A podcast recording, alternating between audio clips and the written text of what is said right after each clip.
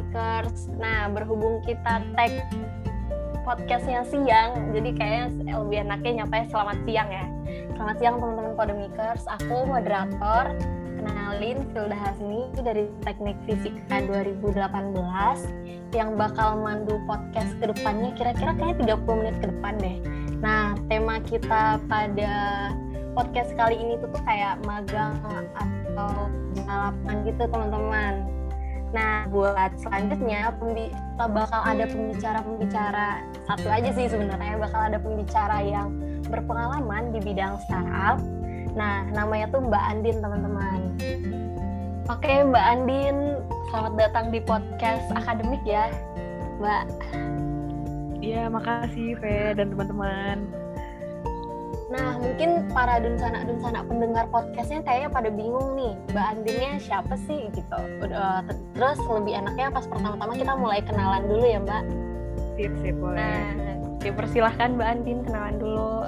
Oke, okay. uh, eh, nama aku Andini. Uh, biasanya sih dipanggil Mbak ya, tapi uh, historinya panjang banget gitu, jadi terserah mau manggil Mbak Dini atau Kak Dini, bebas.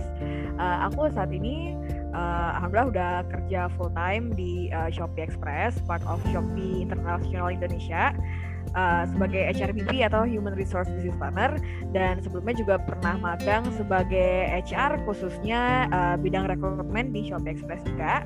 Uh, sewaktu kuliah jurusannya Sosiologi, Fakultas Ilmu Sosial dan Ilmu Politik angkatan 2016 dan uh, baru aja lulus tahun kemarin 2020 so still fresh graduate sih. Nah, jadi di podcast kali ini uh, teman-teman para pendengar kayaknya pengen tahu nih gitu tips and trick magang atau pengalaman magangnya Mbak Andin di Shopee udah masuk startup apa udah unicorn ya Mbak? Uh, bisa dibilang startup, bilang startup aja sih. Sebenarnya ini aku kan di uh, Shopee-nya itu bukan uh, Shopee e-commerce ya, tapi di Shopee Express, tapi masih uh, part of Shopee juga gitu. Biar teman-teman atau biar apa sih nih istilahnya para pendengarnya itu nggak nggak salah kaprah gitu bahwa nanti pun aku akan uh, fokus bahas ke uh, logistik dan supply chain gitu rather than yang e-commerce di Shopee ya gitu tapi basically sama aja sih maksudnya sama sama-sama berasal dari induk perusahaan yang sama yaitu Shopee gitu oh ya mbak berarti uh, magang di Shopee-nya mbaknya dari di semester berapa tuh aku magangnya baru aja lulus jadi uh, wisuda November 2020 Desembernya uh, alhamdulillah langsung magang Kira-kira magangnya berapa lama ya Mbak? Mbaknya pada waktu itu? Kalau magangnya itu tiga bulan, jadi terhitung dari Desember sampai Februari. Nah terus habis itu alhamdulillah di convert jadi full time employee gitu. Uh, alasan nih, alasan Mbak magang di Shopee kenapa sih gitu? Oke, okay. alasannya uh, yang pertama banget ya itu sebenarnya uh, ketika mengambil keputusan untuk magang itu aku nggak nggak terlalu terpaku sama perusahaan seperti apa sih gitu karena menurutku justru di magang ini aku harus lebih memaksimalkan aku pengennya fokus di bidang apa gitu rather than bekerja di perusahaan yang apa gitu. Nah memang pas awal-awal aku baru lulus aku bisa dibilang apply banyak tempat sih gitu. Aku uh, apply banyak perusahaan dan banyak uh, posisi juga cuman memang yang uh, aku pengen fokusin itu di HR gitu di human resource. Nah makanya pada waktu itu pas banget si uh, Shopee Express atau si, si XPX ini lagi buka dan kebetulan juga di Padang. Nah jadi ya udah deh aku apply dan memang uh, kebutuhan yang saat itu mereka butuh untuk hire itu di bidang HR gitu. Jadi ya udah aku apply gitu Oke, nah Mbak sebelum magang di Shopee berarti ada step by step gitu kan yang Mbak lakuin gitu. Nah biasanya tahapan-tahapannya biar bisa sampai endingnya magang di Shopee-nya gimana gitu? Oke, okay. uh, eh, oke. Okay. Jadi pertama yang aku lakuin itu memiliki kesadaran dulu sih. Ya itu terdengar klise sih memang. Kenapa sih kita harus sadar gitu? Cuman banyak banget yang pada akhirnya kalau kita nggak sadar akan sesuatu nanti di tengah jalan kita bakal linglung gitu. Kita bakal pusing kayak kok gue magang di sini sih ya? Kok gue ngambil posisi ini sih? Gitu. Jadi step by step yang pertama adalah uh, milikilah kesadaran gitu. Kenapa lo harus magang? Dan uh, kenapa lo harus pilih perusahaan ini? Atau kenapa lo harus pilih posisi ini? Gitu. Karena uh, dengan adanya kesadaran itu itulah yang akan uh, menuntun kita untuk terus perform gitu dalam pekerjaan kita. Apa pun itu apa pun pekerjaannya atau apa pun jabatannya posisinya divisinya as long as uh, lo punya kesadaran gitu itu akan menuntut kamu untuk terus perform di dunia kerja. Nah setelah itu uh, petakan. Petakan kira-kira uh, karir lo akan kayak gimana sih gitu. Nah um, permasalahan dari sebagian besar mahasiswa atau bahkan fresh graduates adalah mereka belum bisa menentukan career path mereka bakal seperti apa gitu. Atau simply gue masih nggak tahu abis kuliah gue mau ngapain kayak gitu. Oke gue mau kerja cuman gue nggak tahu mau posisi apa gitu. Oh jurusan gue kayaknya nggak nyambung banget gue bisa nggak ya kerja di perusahaan? kayak gitu. Nah pertanyaan-pertanyaan itu emang sangat lumrah terjadi gitu emang sangat lumrah muncul. Apalagi kalau misalnya teman-teman udah pada lulus nih gitu itu sangat wajar. Nah cuman yang paling penting adalah uh, yang bisa mengkontrol kalian akan seperti apa itu ya kalian sendiri gitu. Yang ngerti diri kalian kayak gimana tuh kalian sendiri gitu. Jadi um, misalnya nih kalau misalnya aku dengerin omongan orang ya HR tuh nggak ada sangkut pautnya sama sosiologi atau sosiologi tuh nggak nyambung kali sama HR lo ngapain kerja di situ gitu. Gue nggak bakal kayak sekarang gitu. Aku nggak aku nggak akan ada di sini gitu. Jadi uh, the thing is ikutin aja apa yang kamu mau dan petakan itu gitu. Misalnya saat ini uh, kamu masih blur gitu atau kamu masih merasa kayaknya aku bingung nih kak uh, pengen HR atau aku juga pengen jadi marketing aku juga pengen sales gitu gitu it's okay gitu. Nah tapi setelah kamu uh, mengidentifikasi kebingungan kamu tuh apa aja kamu petakan gitu.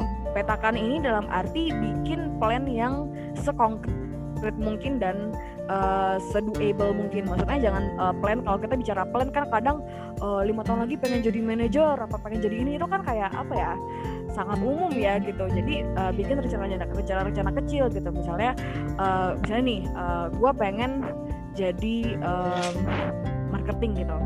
Nah, coba deh petain apa aja sih yang relate ke marketing. Misalnya ada digital marketing atau ada business development gitu kan yang yang lagi-lagi hot nih sekarang.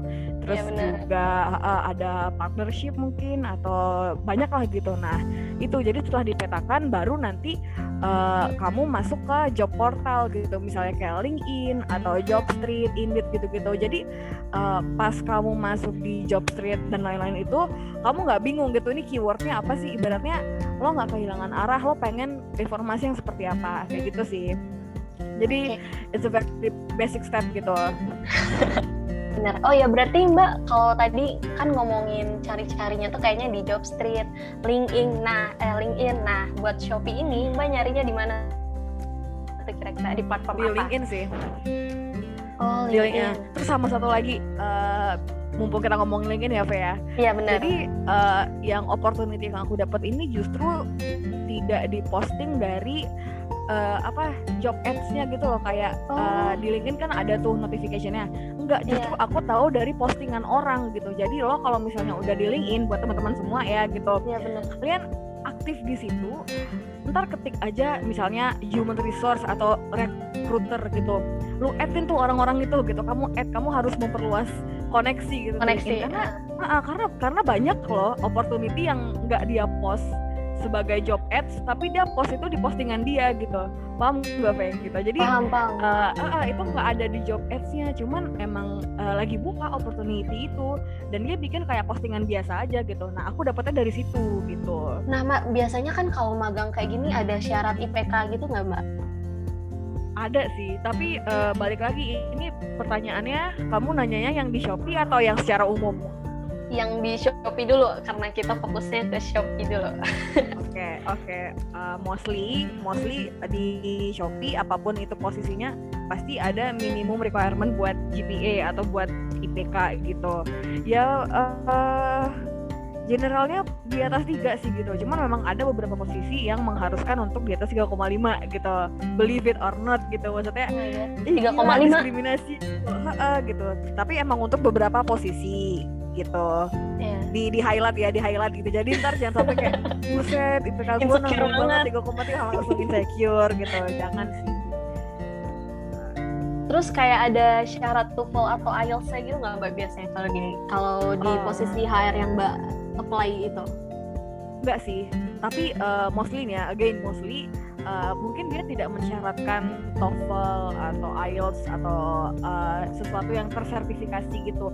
Cuman uh, seringnya tuh gini kalau misalnya kalian sering mantengin job ads ya kayak um, apa namanya uh, kata-katanya tuh gini kayak good uh, good comment in English gitu atau good communication in English gitu. Jadi um, dari sisi HR-nya pun sebetulnya memang uh, tidak apa ya kayak it's not demanding gitu loh untuk punya TOEFL atau IELTS cuman akan lebih baik kalau kamu bisa berbahasa Inggris dengan baik gitu nah akan lebih baik lagi kalau di CV kamu ada TOEFL-nya gitu-gitu. Tapi uh, karena tadi V nanyanya ini ya persyaratan dari HR kayaknya sih kalau untuk posisi magang mungkin tidak semua atau bahkan mostly nggak nggak apa namanya nggak secara gamblang menyebutkan TOEFL minimal sekian sekian sekian gitu. Untuk magang loh ya gitu. Kalau misalnya untuk full time tuh beda cerita gitu. Hmm. terus ada kayak kompetensi yang harus kita bisa nggak mbak? Contoh kayak lo harus bisa Microsoft Excel, lo harus bisa Adobe Illustrator gitu-gitu ada nggak mbak biasanya? Ada sih ada. Uh, justru kalau menurut aku untuk di posisi intern itu akan sangat lebih spesifik gitu. Misalnya kayak aku nih uh, di bidang rekrutmen gitu. Basic skillnya misalnya interviewing atau negotiation. Terus uh, pernah handling mass recruitment gitu. Nah jadi uh, pro tips juga nih buat teman-teman yang emang nantinya pengen ke arah-arah HR atau pengen mencicipi dunia HR juga Uh, kalau misalnya ada di job ads itu bilangnya uh, experience in handling mass recruitment misalnya gitu, jangan buru-buru insecure gitu. Karena gini, aku uh, sebelumnya di kuliah kan aktif juga nih di uh, sebuah tim mahasiswa gitu kan di tim Arjuna ini. Yeah. Dan itu aku uh, pernah handling mass recruitment juga sebanyak tiga kali, tiga kali open recruitment gitu ibaratnya. Nah sebenarnya itu itu um, contoh konkret gitu. Artinya gini, misal nanti uh, kamu pernah oprek anak KKN misalnya gitu atau yeah. misalnya V pernah uh, oprek anak Forkomi gitu atau anak yeah. anak apa ya gitu anak divisi ini maksudnya anything related to recruitment itu uh, berani aja gitu maksudnya si HRD juga bakal mikir dong oh gue uh. hire intern nih gue hire mahasiswa. Gak mungkin dong gue mikir dia untuk handling karyawan gitu kan. Iya benar rekrutmen yang dia maksud adalah intinya adalah lo pernah nggak sih nge-interview orang gitu? Lo pernah nggak sih mendesain sebuah uh, manpower planning dari organisasi gitu? Kemudian kamu mengeksekusi itu gitu. Intinya itu aja gitu. Jadi uh, nanti nih misalnya teman-teman uh, kak aku pengen deh uh, jadi HR gitu. Cuman hmm. kok ini persyaratannya harus pernah uh, handle rekrutmen ya gitu. Jangan takut gitu. Justru coba kamu uh, inget-inget lagi pengalamannya pernah oprek apa aja. Kalau di mahasiswa kan biasanya bilangnya oprek ya gitu. Pernah ya, oprek bener. aja nih misalnya oprek KKN ke oprek apalagi ya banyak kan gitu. Oprek-oprek ya, uh, uh, apa sih? Ya oprek gitu game, oprek KMHN gitu ya mbak ya? Gitu gitu ya pokoknya segala hal yang relate ke oprek gitu. Udah gas aja gitu. Itu itu terhitung sebagai experience kok gitu. So tenang aja sih gitu. Nah sebelum sampai ke tahap pas udah apply administrasi nih mbak ada tahapan lain nggak gitu? Yang kita uh, yang uh. dilakuin kayak tes tulis atau numerical test gitu ada nggak mbak biasanya yang Mbak alami itu pas di Shopee? Kalau aku di sini sih cuman dua step ya. Pertama HR interview, yang kedua user interview. Udah gitu aja. Tapi again uh, mengenai proses seleksi dan jenis-jenis tes itu akan sangat bergantung sama posisi yang di di, di apply apply uh, yeah. kalau misalnya apply-nya di bidang IT gitu mungkin disuruh coding atau apa gitu aku yeah. tapi kalau aku kalau aku yang ini sih aku yang HR sih enggak cuman uh, HR interview kalau lolos habis itu langsung user interview itu aja oke okay. uh, boleh tahu nggak mbak pertanyaannya tipis-tipis nih yang ditanyain pas di HR interviewnya kalau HR interview itu uh, bisa dibilang 90% dia akan bahas CV kamu sih gitu. Apa yang kamu tulis di CV ya itu bakal diulas lagi gitu. Semacam background background cross check juga gitu. Kayak lo bener nggak sih misalnya lo bikin lo pernah uh, handling mass recruitment tiga kali dari tahun 2017 sampai 2019 nah bener nggak? Kayak gitu lebih kurang. Jadi uh, ya disuruh ceritain gitu uh, gimana sih waktu kamu handling rekrutmen ini gitu gitu terus mungkin kayak dari segi uh, organisasi pencapaian gitu. Atau kalau misalnya kamu juga jadi uh, award di sebuah beasiswa gitu ya pokoknya kalau di HR HR interview ya kalau tahap HR interview itu uh, lebih ke background check aja sih gitu. Oh iya. Yang pas di user ah ini mbak perbedaan HR interview sama user interview biasanya gimana tuh mbak pas di mbaknya? Kalau tahap HR itu tuh biasanya yang menginterview kan rekruternya atau uh, eh, HR-nya gitu.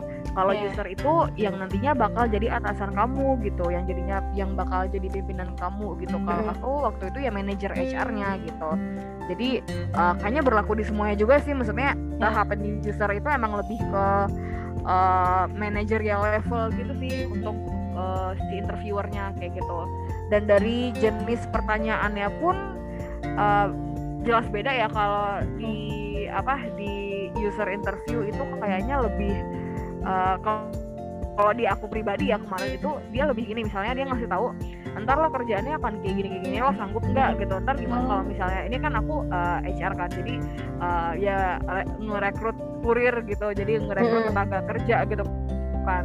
Nah lu bayangin aja misalnya kayak ini warehouse baru buka terus dikasih target 100 misalnya dalam waktu seminggu gitu. Hmm. nah gimana sih cara kamu untuk fulfill target itu gitu? Jadi dari segi pertanyaan itu kalau di user itu lebih ke yang technically uh, gitu ya mbak? praktikal praktikal banget. Dan hmm. dan apa sih sesuatu yang bakal nanti kamu akan menghadapi situasi kayak gitu gitu. Jadi ya ibaratnya di mana pun berada ini tahap interview yang lo nggak bisa bacot gitu. Kalau kalau di HR atau di recruiter interview atau di tahap pertama kan ya bisa lah kita tipis-tipis gitu ya kayak oh ya aku waktu kuliah gini gini gini gitu kan. Tapi kalau udah user itu tuh udah nggak berlaku lagi tuh apa template-template yang oh uh, saya bekerja keras saya itu nggak lagi gitu. Jadi uh, bye-bye aja buat template-template gitu. Karena ntar pertanyaannya bakal sangat praktikal dan uh, lebih ke studi kasus gitu. Iya studi kasus. uh, jadi gimana kalau misalnya ntar kamu merekrut orang tapi orangnya tiba-tiba resign atau gimana ketika nanti uh, turnover rate-nya melebihi dari uh, yang dicapai gitu. Misalnya dalam sebulan ada 50 orang yang resign gitu-gitu. Jadi yeah. ya dia dia akan mengukur strategi kita juga sih. Bisa nggak sih kita bekerja uh, dengan target dan bisa nggak sih strategi kerja kita itu menyesuaikan dengan uh, strateginya mereka juga gitu overall gitu sih oke okay. nah mbak berarti uh, tugas-tugas yang Mbak jalankan selama jadi HR gimana nih Mbak bisa ceritain kisah-kisahnya?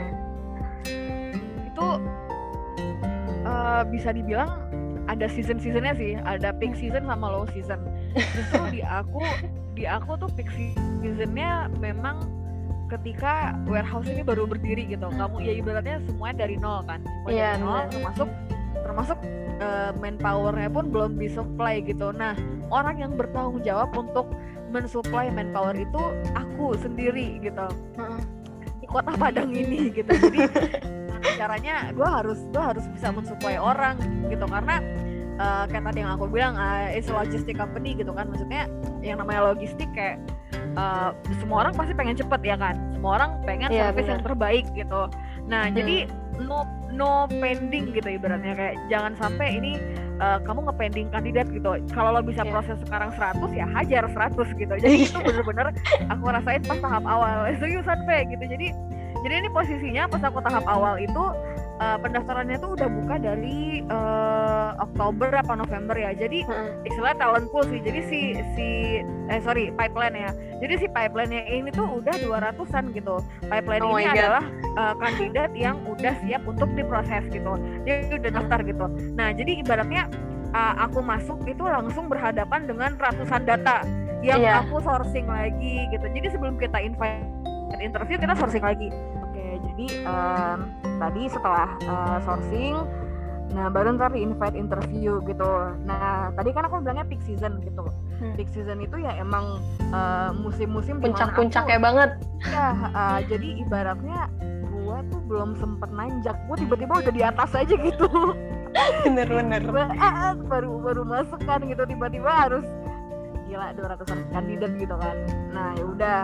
Nah nanti seberapa ya udah sebulan berjalan baru tuh mulai slow gitu. Karena memang uh, yang tadinya ngerekrut ibaratnya sekarang udah monitoring atau udah yeah. mengevaluasi performa dari para uh, ridernya kayak kayak gitu sih. Jadi uh, pas slow tapi maksudnya slow slow season apa pun tuh nggak yang sampai gabut gua nggak tahu mau ngapain ya gitu. Uh, pasti uh. ya again tadi aku bilang HR tuh urusannya sama orang yang namanya orang pasti ada-ada aja kan masalah iya, bener. gitu.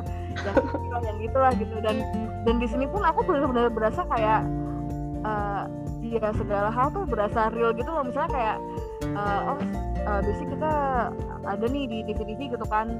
Oh uh, pekerja menuntut uh, upah gitu-gitu kan. Nah itu itu aku rasain banget di sini gitu. Kayak padahal sebenarnya aku bukan pemangku kebijakan yang tinggi gitu kan. Kayak aku hmm. nggak tahu nih upahnya gimana. Maksudnya kayak yeah.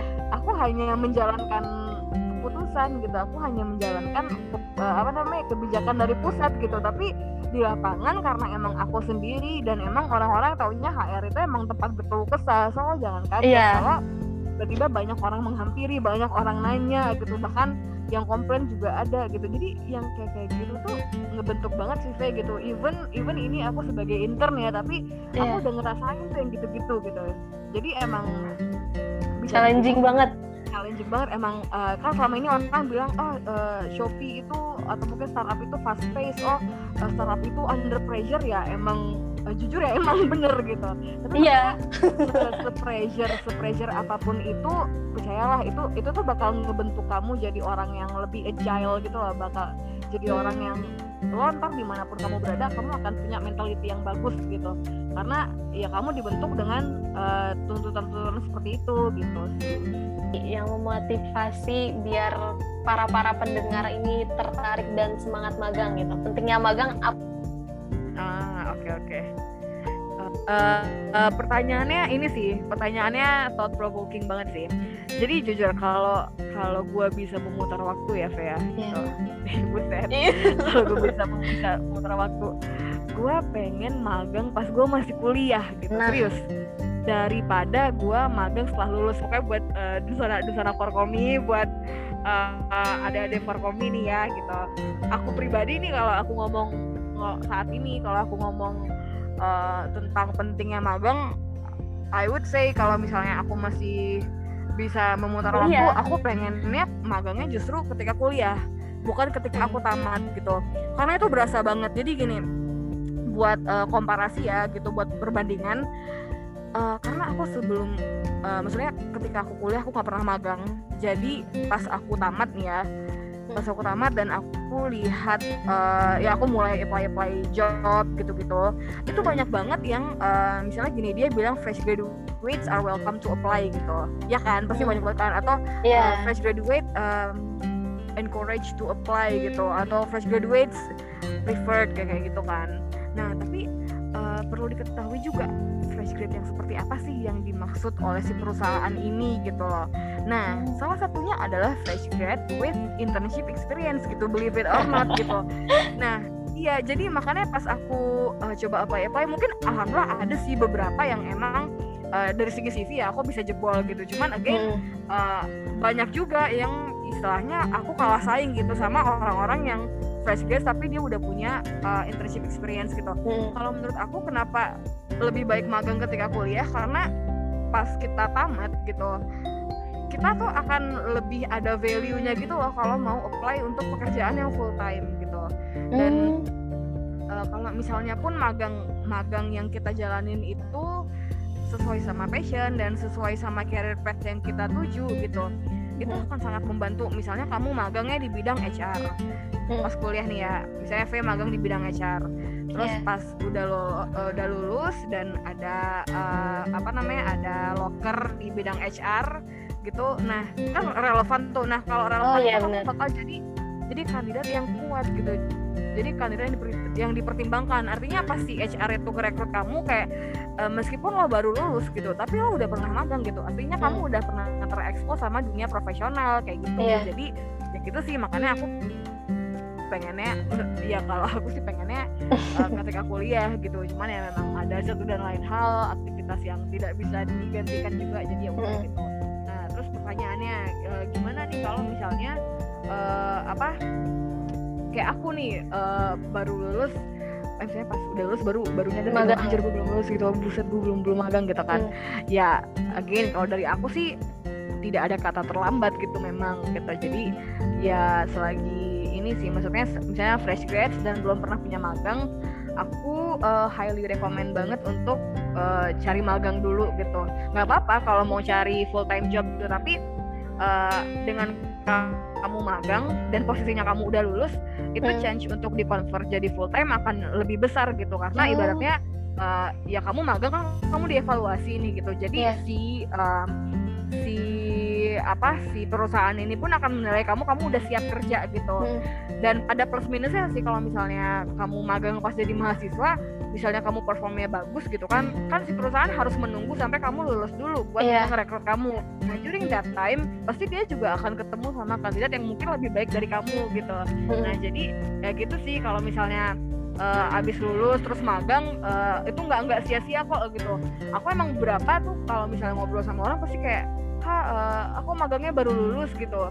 Ya nggak masalah gitu. Justru kalau menurut aku pasti ada plus minusnya. Nah salah satu plusnya adalah itu tadi ketika misalnya kamu abis lulus terus magang, nah terus eh, kamu perform dan kamu bisa bekerja dengan baik itu eh, akan sangat dipertimbangkan untuk kan jadi full time kayak gitu kayak gitu sih karena ya ibaratnya kamu udah ready gitu loh kamu udah lulus kamu udah nggak nggak nggak terikat institusi pendidikan lagi Iya. jadi ya udah lo gua rekrut aja jadi full time kayak gitu Iya. sih dan ini juga kali ya mbak gara udah magang di di tempat yang di apa namanya tuh? Di HR gitu. Terus mbak bakal lebih tahu otomatis daripada orang nantinya yang baru ngedaftar itu Benar. kan berarti. Bener banget. Dan dan eh, apa namanya? Perlu diperhatikan juga dari sisi perusahaannya ya gitu Hmm. kan dia pasti akan invest lebih banyak waktu untuk ya mentraining orang baru gitu kan Iya. melatih orang baru nah mendingan yang emang ibaratnya yang udah punya pengalaman gitu Iya. dia udah tahu cara kerja HR gitu dia udah apalagi kalau misalnya kayak case-nya adalah kamu magang di perusahaan A terus perusahaan A ini juga mempertimbangkan kamu untuk jadi full timer gitu kan Mm-mm. ya gitu mending mending gue ngerekrut anak magang gue aja gitu dia udah pernah Iya. kerja sama gue dia, dia udah tahu sistem perusahaan ini gimana kayak gitu rather than ngerekrut orang baru yang ya kita nggak tahu background dia apakah Iya. dia pernah kerja di HR juga atau enggak kayak gitu sih jadi emang magang tuh sepowerful itu teman-teman gitu podemikers ya nih podemikers gitu jadi se sepowerful itu sih dan powerfulnya itu nggak cuman buat CV nggak cuman buat LinkedIn tapi emang buat karir teman-teman juga gitu. Hmm, berarti Mbak aku udah semester 6 nih, berarti harus Hmm. ini ya, harus lumayan concern sama magang dunia permagangan ini berarti ya. betul kalau betul buat- ha. ya kalau buat ke depannya gitu. kalau tidak ingin menyesal di kemudian hari ya mending sadar dari sekarang sih Bener banget. Nggak, maksudnya gimana ya Fe maksudnya eh, mungkin di di UGM nggak semua jurusan yang mewajibkan magang ya gitu cuman dari Ah, aku iya. pribadi kalau kamu tanya bagaimana cara pandang aku terhadap magang ya gue sih bilangnya wajib ya gitu Iya.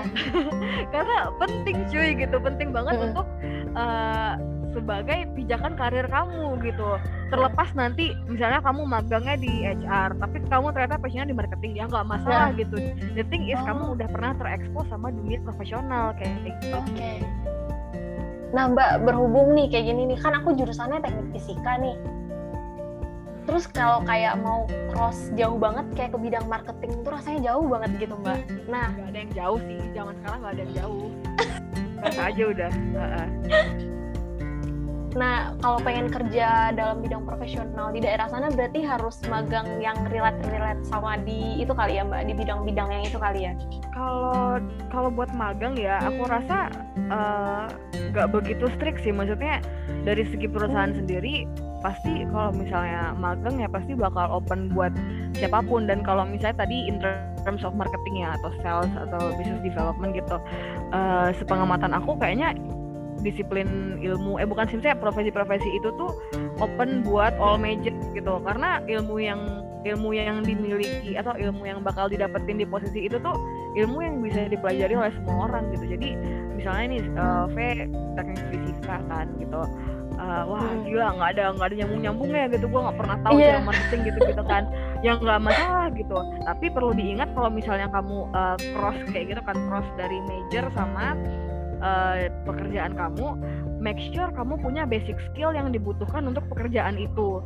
Misalnya kalau marketing, hmm. misalnya sesimpel kayak public speaking deh gitu, kamu punya gitu. Yeah. Jangan sampai nanti kamu pengen cross, tapi kamu juga kamu sendiri nggak membekali diri kamu sama basic skill yang diperlukan untuk pekerjaan itu gitu. Jadi kan hmm. ya ibaratnya susah di kamunya juga sih gitu hmm Kalau misalnya nih uh, kamu kayak, kayak pengen marketing gitu kan, kamu uh, jago public speaking, terus kamu juga copywritingnya bagus gitu. Copywriting tuh ya simpel kayak lo nulis caption Instagram tuh nggak pernah bingung gitu. Selalu uh. ada ide untuk bikin caption atau bikin instastory gitu gitu kan. Oh atau kamu orangnya estetik, kamu artsy gitu. Nah itu udah udah menolong banget gitu untuk pekerjaan-pekerjaan di sektor-sektor yang kayak tadi kamu sebutin kayak marketing gitu sih. Nah, kayaknya kan udah banyak banget nih ilmu yang ditransfer sama Mbak Andin ke kita semua. Terakhir Mbak, closing statement buat para podemikersnya nih. Jadi closing statementnya gitu kan, ketika nanti teman-teman podemikers magang gitu, jangan jadiin status magang atau status intern itu sesuatu yang membatasi teman-teman untuk belajar banyak gitu. Misalnya teman-teman uh, direkrut untuk magang di posisi A gitu uh, nanti pas pekerjaannya pun teman-teman jangan hanya terpatok di A tapi manfaatin uh, pengalaman magang ini untuk belajar banyak hal termasuk juga core bisnis dari perusahaan yang teman-teman magangin gitu jadi kalau misalnya teman-teman magang di bidang admin nih misalnya ya nah uh, di bidang admin di perusahaan e-commerce atau mungkin di perusahaan logistik atau di perusahaan konstruksi ini misalnya. Nah, manfaatkan juga selama selama magang itu manfaatin untuk mengetahui core bisnis dan bagaimana sih uh, perusahaan kamu itu uh, bekerja gitu loh. Karena gini setelah kamu magang nanti apakah kamu akan direkrut sebagai full time apa enggak gitu. Kalau kamu melakukan hal yang tadi aku bilang kamu akan punya dua benefit gitu. Benefit pertama kamu dapat pengalaman sebagai admin. Nah benefit yang kedua kamu dapat ilmu bagaimana perusahaan itu bekerja. Nah misalnya kamu magang di perusahaan konstruksi. Jadi kamu misalnya kamu magang di perusahaan konstruksi di posisi admin nih misalnya. Kalau misalnya kamu udah lolos dan kamu pengen cari kerjaan yang lain gitu. Misalnya ada perusahaan konstruksi yang juga lagi buka posisi yang kamu inginkan. Nah itu kamu nggak kamu akan dinilai lebih oleh si recruiter gitu karena kamu udah pernah bekerja di uh, perusahaan sektor serupa. Dan nanti pun ketika interview kamu bisa meng-acknowledge lebih banyak hal lagi gitu. Karena ya ibaratnya selama magang kamu tuh nggak cuma ngadmin doang atau nggak cuma depan laptop doang. Tapi kamu juga tahu gimana sih perusahaan konstruksi ini bekerja atau gimana sih e-commerce ini bekerja gitu. Jadi kamu bakal dapat benefit yang berlipat ganda gitu daripada kamu magang di posisi A tapi kamu cuma stuck mengetahui hal-hal yang relate ke A aja gitu. Hmm. berarti harus ini ya mbak harus explore lebih juga kali ya mbak? Iya harus banget sih gitu. Karena kita masa depan nggak ada yang tahu kan gitu. Ya oke okay, kalau ntar kamu direkrut sama perusahaan itu kalau nggak gimana? Berarti kamu harus cari job lain kan gitu. Nah itu tadi iya. jadi bekal diri kamu gitu Oke, nah buat podemikers tadi Mbak Andin udah nyampein banyak banget nih sampai tips-tips magang, closing statement, sama saran-saran yang harus teman-teman lakuin ketika magang. Nah, podcast kali ini kayaknya kita akhiri di sini ya Mbak Andin. boleh boleh boleh oke siap nah aku sebagai moderator Filda Hasni mohon maaf banget nih teman-teman apabila ada salah kata atau pertanyaannya rada riweh ngomongnya rada riweh nah, mohon maaf ya It's so fun talking with you guys. Thank you banget ya. Oke, okay, sip.